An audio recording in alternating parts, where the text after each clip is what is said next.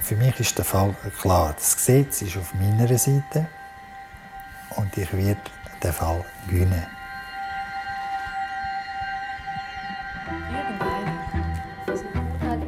Es ist zwei Jahre her, seit Sabine und ich den Podcast «Edi Leben am Limit» gemacht haben. Über den Edi, den Langzeitkriminell, den Mann mit einem Leben wie in einem Drehbuch. Ein Leben voller Einbrüche, Drogen, Elend und Abenteuer.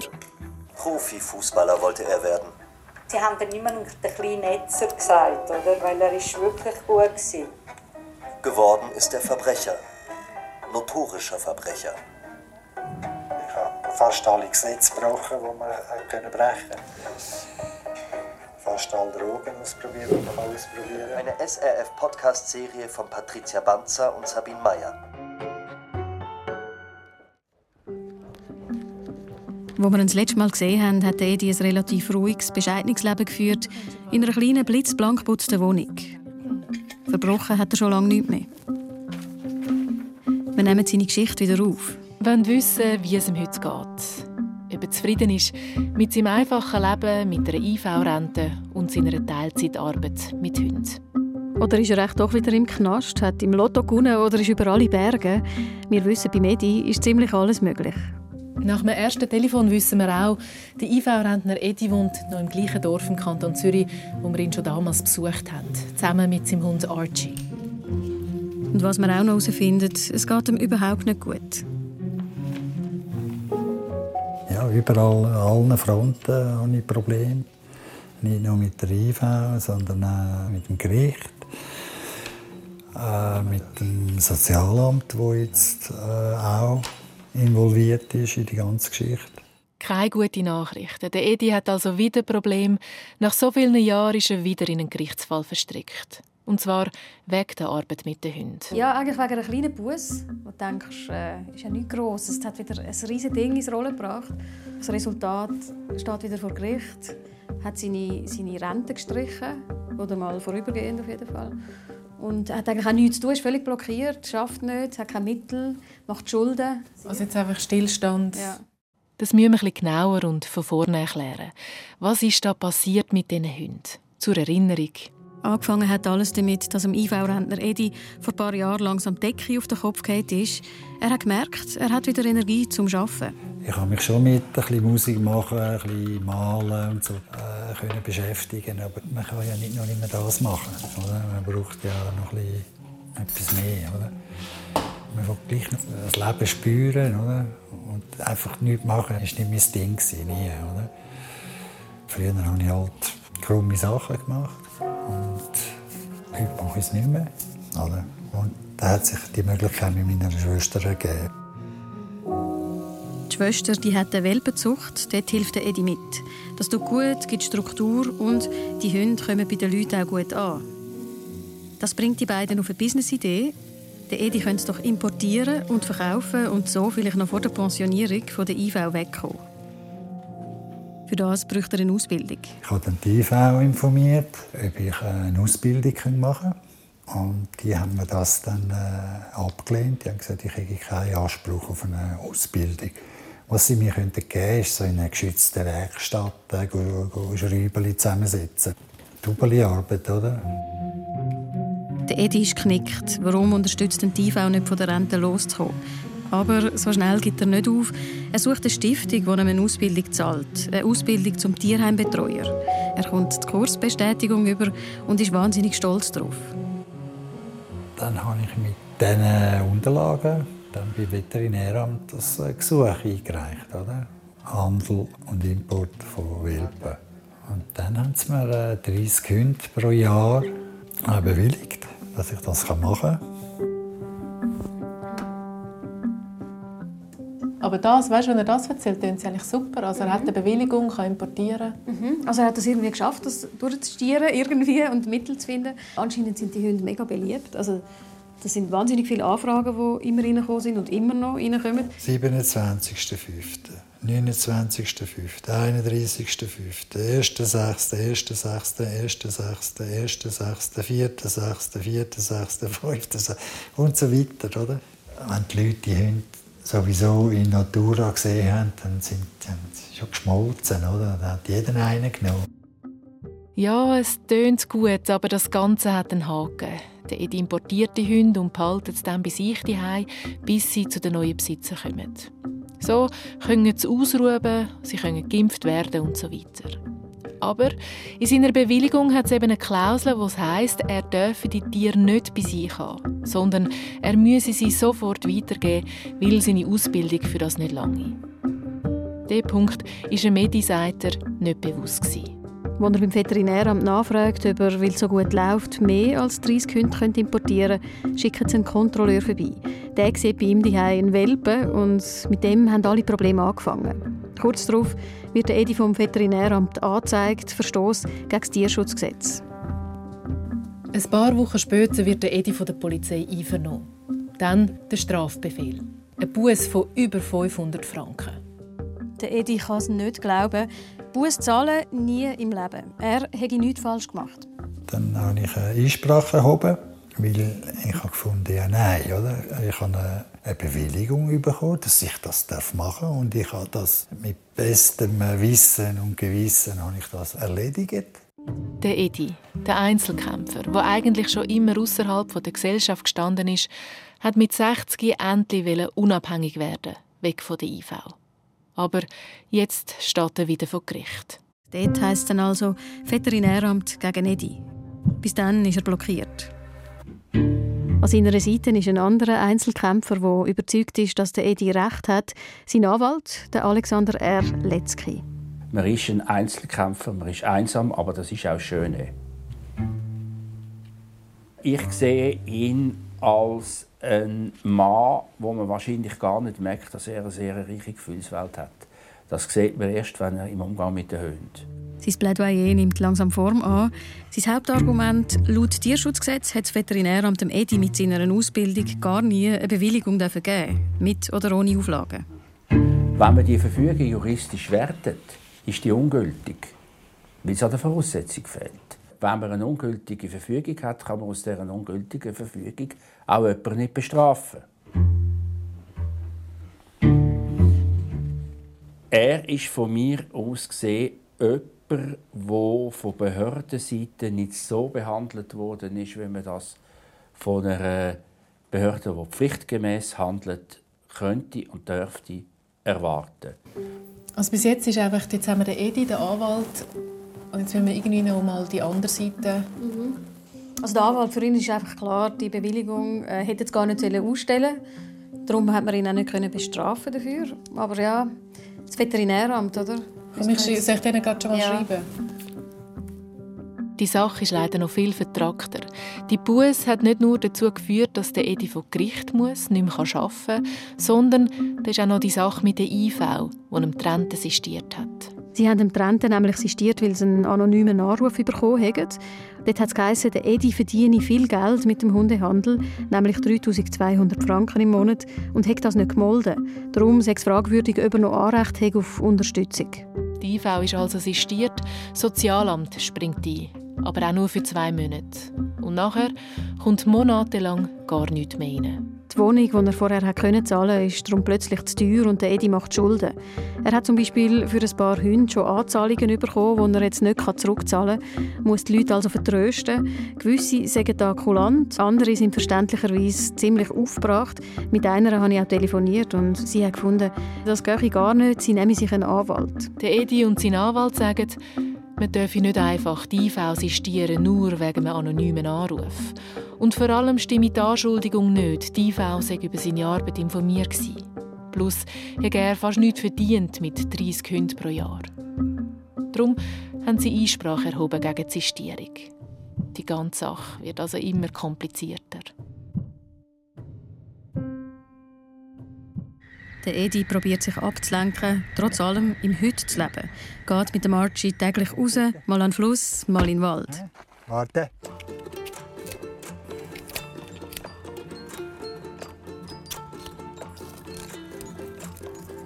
Ab und zu hört der Edi auch in unseren, das heisst in seinen Podcast rein, muss auch lachen ab gewissen Stellen aus der Zeit, wo er durchkriminell und süchtig war, wo er eingebrochen, betrogen hat, geflüchtet ist. Heute habe ich keinen Bezug mehr zu, zu dieser Person. Oder? Ich bin heute ein anderer Mensch. Ich, ich könnte so etwas gar nicht mehr machen. Ich habe mich manchmal gefragt, oder? wieso habe ich so in die Schleudern kommen, so weit gekommen, dass ich so Zeug mache. Oder? Im Gutachten haben sie gesagt, ich sei zuerst kriminell und dann sei ich süchtig geworden. Ich weiß nicht, ob man einen, einen Bub von 9, 10 als, als kriminell äh, bezeichnen oder? Eher als Folge von Verwahrlosung vielleicht, oder? Wo keine Vorbilder hat, keine richtige Erziehung. Das hat mich in Schleudern gebracht, nicht weil ich kriminell geboren bin. Es wird niemand schlecht geboren, er wird schlecht gemacht, oder? durch Umstände und durch die Umwelt. Durch Entscheidungen von, von Leuten, die, die das Gefühl haben, ja, sie machen etwas Gutes. Der alte Edi konnte ablegen, der Gauner, der Betrüger, der Trögler. Früher war vor Gericht stehen völlig normal. Heute ist er sich das nicht mehr gewöhnt. Vor allem vor Gericht stehen, ohne dass er schuldig sei. Das ist eine Premiere.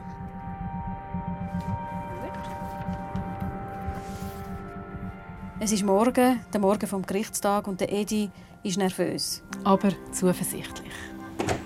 Es kann nur einen Freispruch geben. Ich denke nur so, es muss einen Freispruch geben.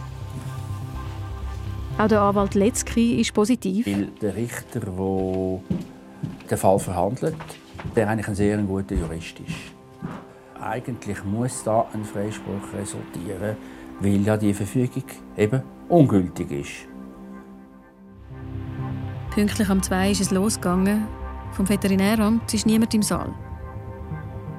Sie kann einfach wollen, dass es schnell vorbeigeht. Und ihnen will man so viel erzählen und man ist so äh, verwirrt, oder?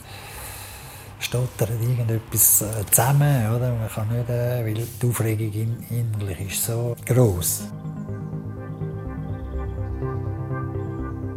Dann habe ich auch gemerkt, dass der immer auf dem herumreitet mit diesen Auflagen. Der hat das so mit der Überzeugung, oder? mit der Macht vom, vom, vom, vom Gericht übergebracht, dass man sich noch, noch kleiner vorkommt, also noch ja, fast hoffnungslos. Patricia und ich sind dabei bei dieser Verhandlung im fast leeren Gerichtssaal. Und auch wenn man dabei ist und zulässt, es ist schwierig zu verstehen, wer was falsch gemacht hat bei dieser Bewilligung. In der Pause gehen wir mit den Medien etwas trinken merken, wie nervös er ist, wie viel für ihn an dem Entscheid hängt. Nach dem Warten sind wir äh, eingebettet worden im Gerichtssaal. Schon beim Reinlaufen hatte ich das Gefühl, nein, das ist, äh, so fühlt sich kein Sieger. Ein Versager fühlt sich so. Und so ist es dann auch rausgekommen. Oder? Und das Urteil war, ich, Edi, schuldig auf der ganzen Linie. Das zeigt eigentlich die Taktik oder, von dem Staat, oder, vom Gericht, oder, wo einfach nur hinter dem Veterinäramt steht. Oder. Die deckt man. Oder. Den, die muss man ja nicht decken. Oder. Den muss man, äh, ja, das ist ein Glünki, oder? Immer noch, oder? Schuldig, das heißt, der Richter erhöht Buß auf 700 Franken. Er sagt, es sei völlig klar gewesen, dass er die Hunde nicht hätte bei sich haben Auf das Argument vom Anwalt, dass man ihm die Bewilligung gar nie hätte geben geht er nicht ein. Der Anwalt Letzki steht sofort auf, erklärt Berufung und läuft aus dem Gerichtssaal raus. Das heißt, jetzt landet der Medis im Fall also vor Obergericht. Wie lange es geht, bis dort entschieden wird, ist unklar. Wir fragen uns, kann der Edi jetzt mit 62 nie mehr mit Hunden arbeiten? Ja, bei mir ist existenziell. Ich meine schon 700 Franken. Ja. Gell, wenn du null Einkommen hast, verschuldet, dann sind 700 Franken enorm viel. Ich glaube, das Geld ist das eine und das andere ist wirklich so, hey, ich bin nicht geschuld. Für einmal habe ich doch alles Ja. korrekt gemacht. Ich glaube, er kann das fast nicht. Er, er begreift wirklich nicht. Er hat vorher am Telefon auch gesagt, ich bin einfach super. Ich bin so super.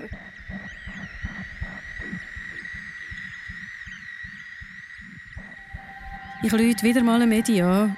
Unsere Beziehung ist formell, professionell. Aber gerade nach so einem Gerichtstag wollen wir auch einfach wissen, wie es ihm geht. Wir sind jetzt gerade gelaufen im Wald. Schon gut haben Sie den Archie, oder? er gibt einem schon viel. Oder? Macht, mhm. Eben, wenn man so Zeug mit ihm kann erleben kann, oder? dann denkt man nicht immer äh, an Veterinär und, an die IV. Oder? Sie müssen unbedingt auch anders denken. Ja, ja, es treibt man durch. Es wird durchheben und nachher einfach lachen können, oh, dass, ich, dass ich mal äh, auf der richtigen Seite gestanden bin. Mhm. Die sollen auch müssen zahlen für das, für ihre Fehler, was gemacht haben, wie ich immer müssen zahlen für meine Fehler. Das ist nichts anderes als, als äh, gerecht. Wieso sollen andere nicht für ihre Fehler müssen äh, blüten? Oder? Das ist eine Situation, wo sie psychisch an, an eine Grenze ankommen, wo sie auch gesundheitlich leiden und das kann dann zu einem völligen Kollaps führen.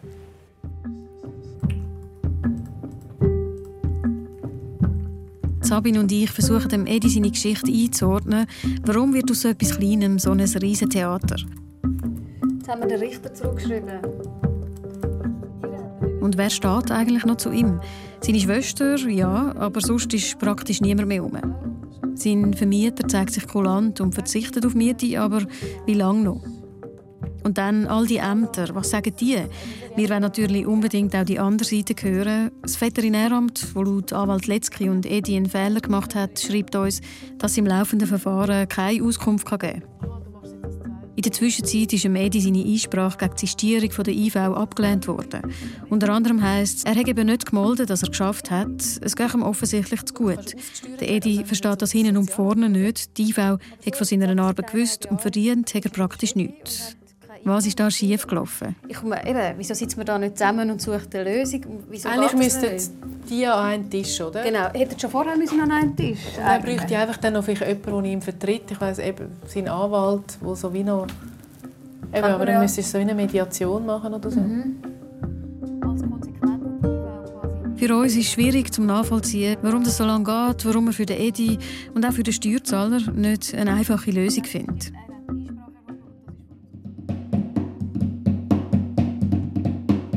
Der Edi, der wartet und wartet und wartet auf den Entscheid vom Obergericht, auf Entschädigung vom Sozialversicherungsgericht.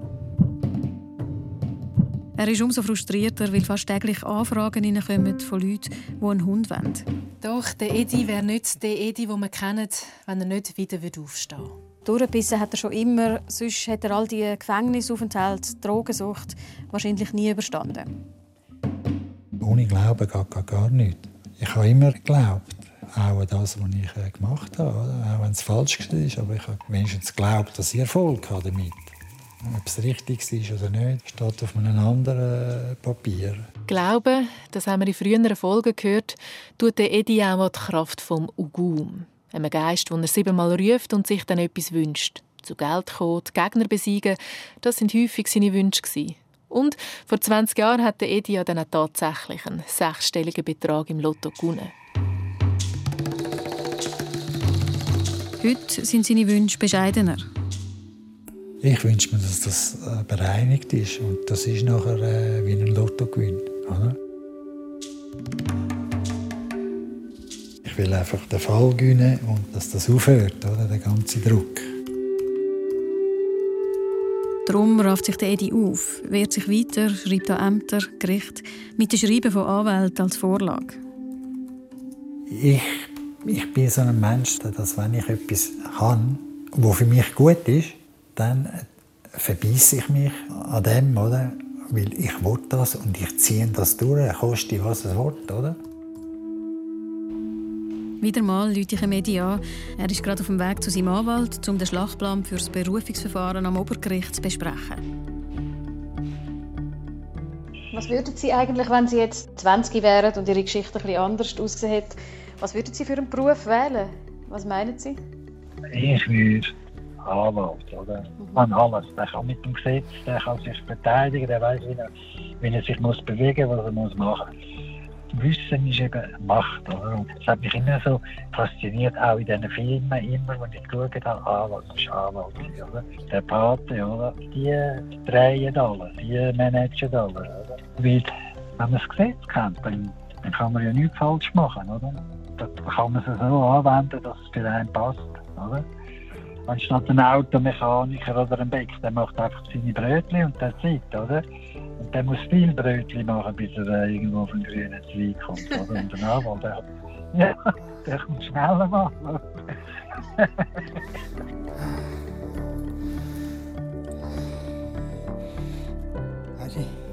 Gut. Gut wohl. Wie geht es Ihnen? Ja. Ich hoffe, dass es jetzt ein bisschen gegen den Schluss geht. Also, Ich habe die Berufung schriftlich. Ja. Ich kann Ihnen ganz kurz zusammenfassen, was ich geschrieben habe. Äh, Das haben wir ja eigentlich schon besprochen. Also ich wollte einen vollumfänglichen Freispruch für Sie. Und da hat das Veterinäramt so äh, ein bisschen einfach ausgedrückt ein Durcheinander konstruiert, dass ich keinerlei Verschulden von Ihnen sehe.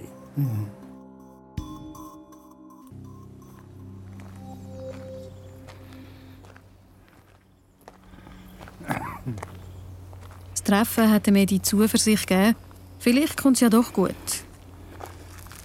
Amachi. Machst du gut? Vielleicht kommt er gegen die Ämter an, vielleicht gibt es einen Weg aus dem Schlamassel.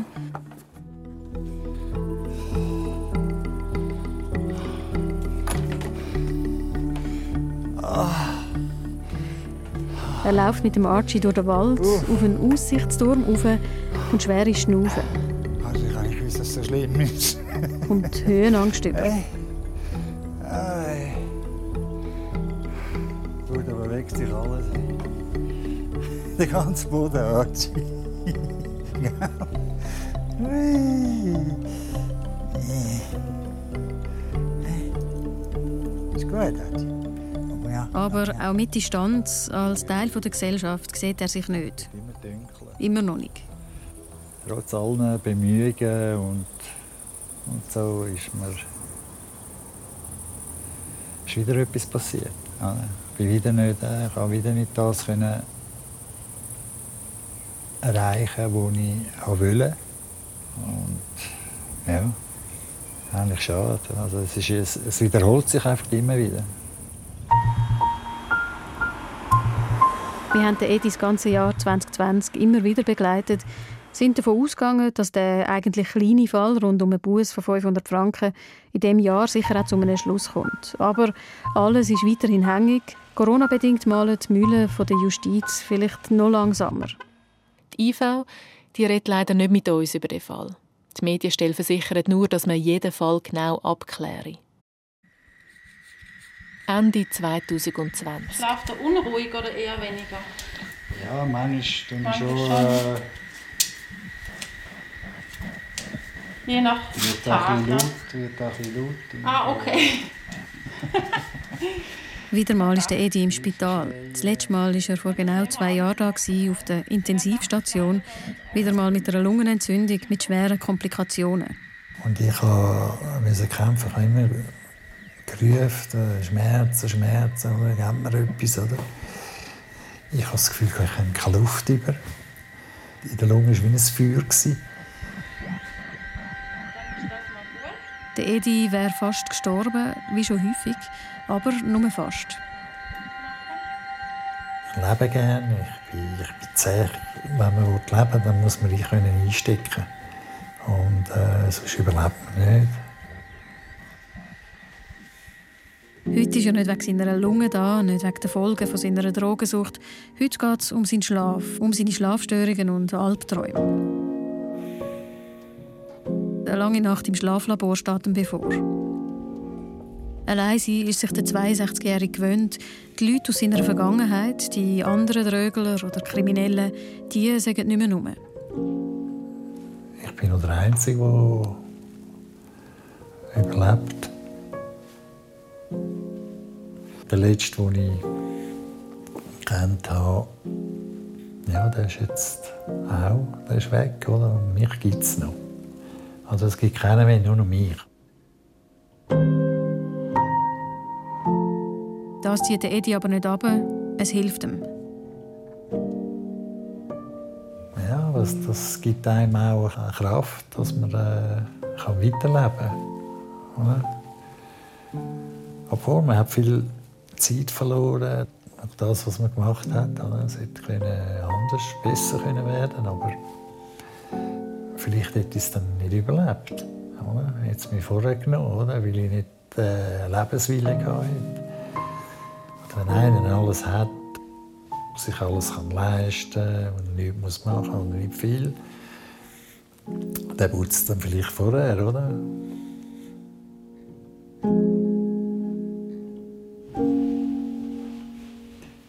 Gegenseite gibt mir immer das Gefühl, äh, ich bin äh, schlecht und schuldig. Oder? Und das bin ich nicht. Und, da, und ich muss das beweisen und das kann ich nur indem dass ich durchhebe. Und Geduld habe, bis sich das erklärt. Weil das Gesetz ist auf meiner Seite und das muss jetzt nur noch bestätigt werden.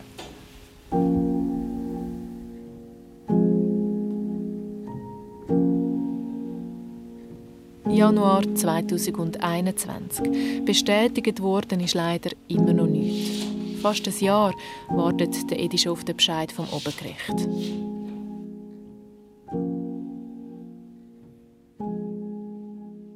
Jetzt haben wir uns ja das Willi nicht gehört. Wie geht es Ihnen? Ja, eigentlich nicht so gut.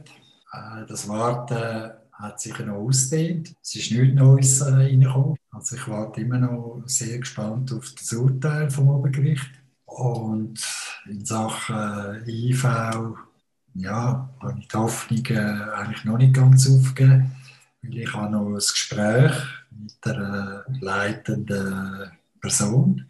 Vielleicht klappt es ja noch, dass sie ein bisschen einsichtig sind dass jetzt einmal ein Gespräch stattfindet, ist eigentlich eine gute Neuigkeit.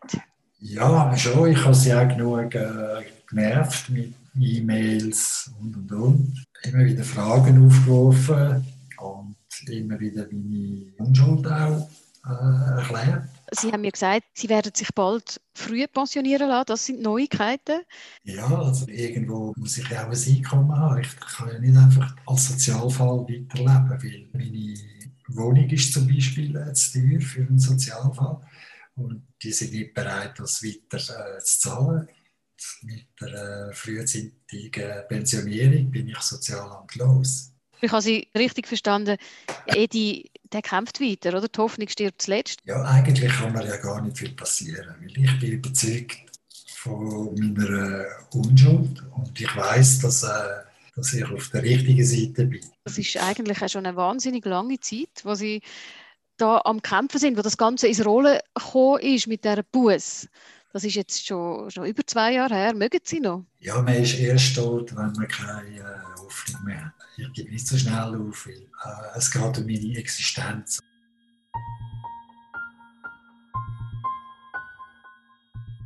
Das, was ihr hier gehört habt, die Fortsetzung vom Edi seiner Geschichte. Was er heute macht und wie wir an dem Podcast geschaffen haben, das gibt es übrigens auch als Film.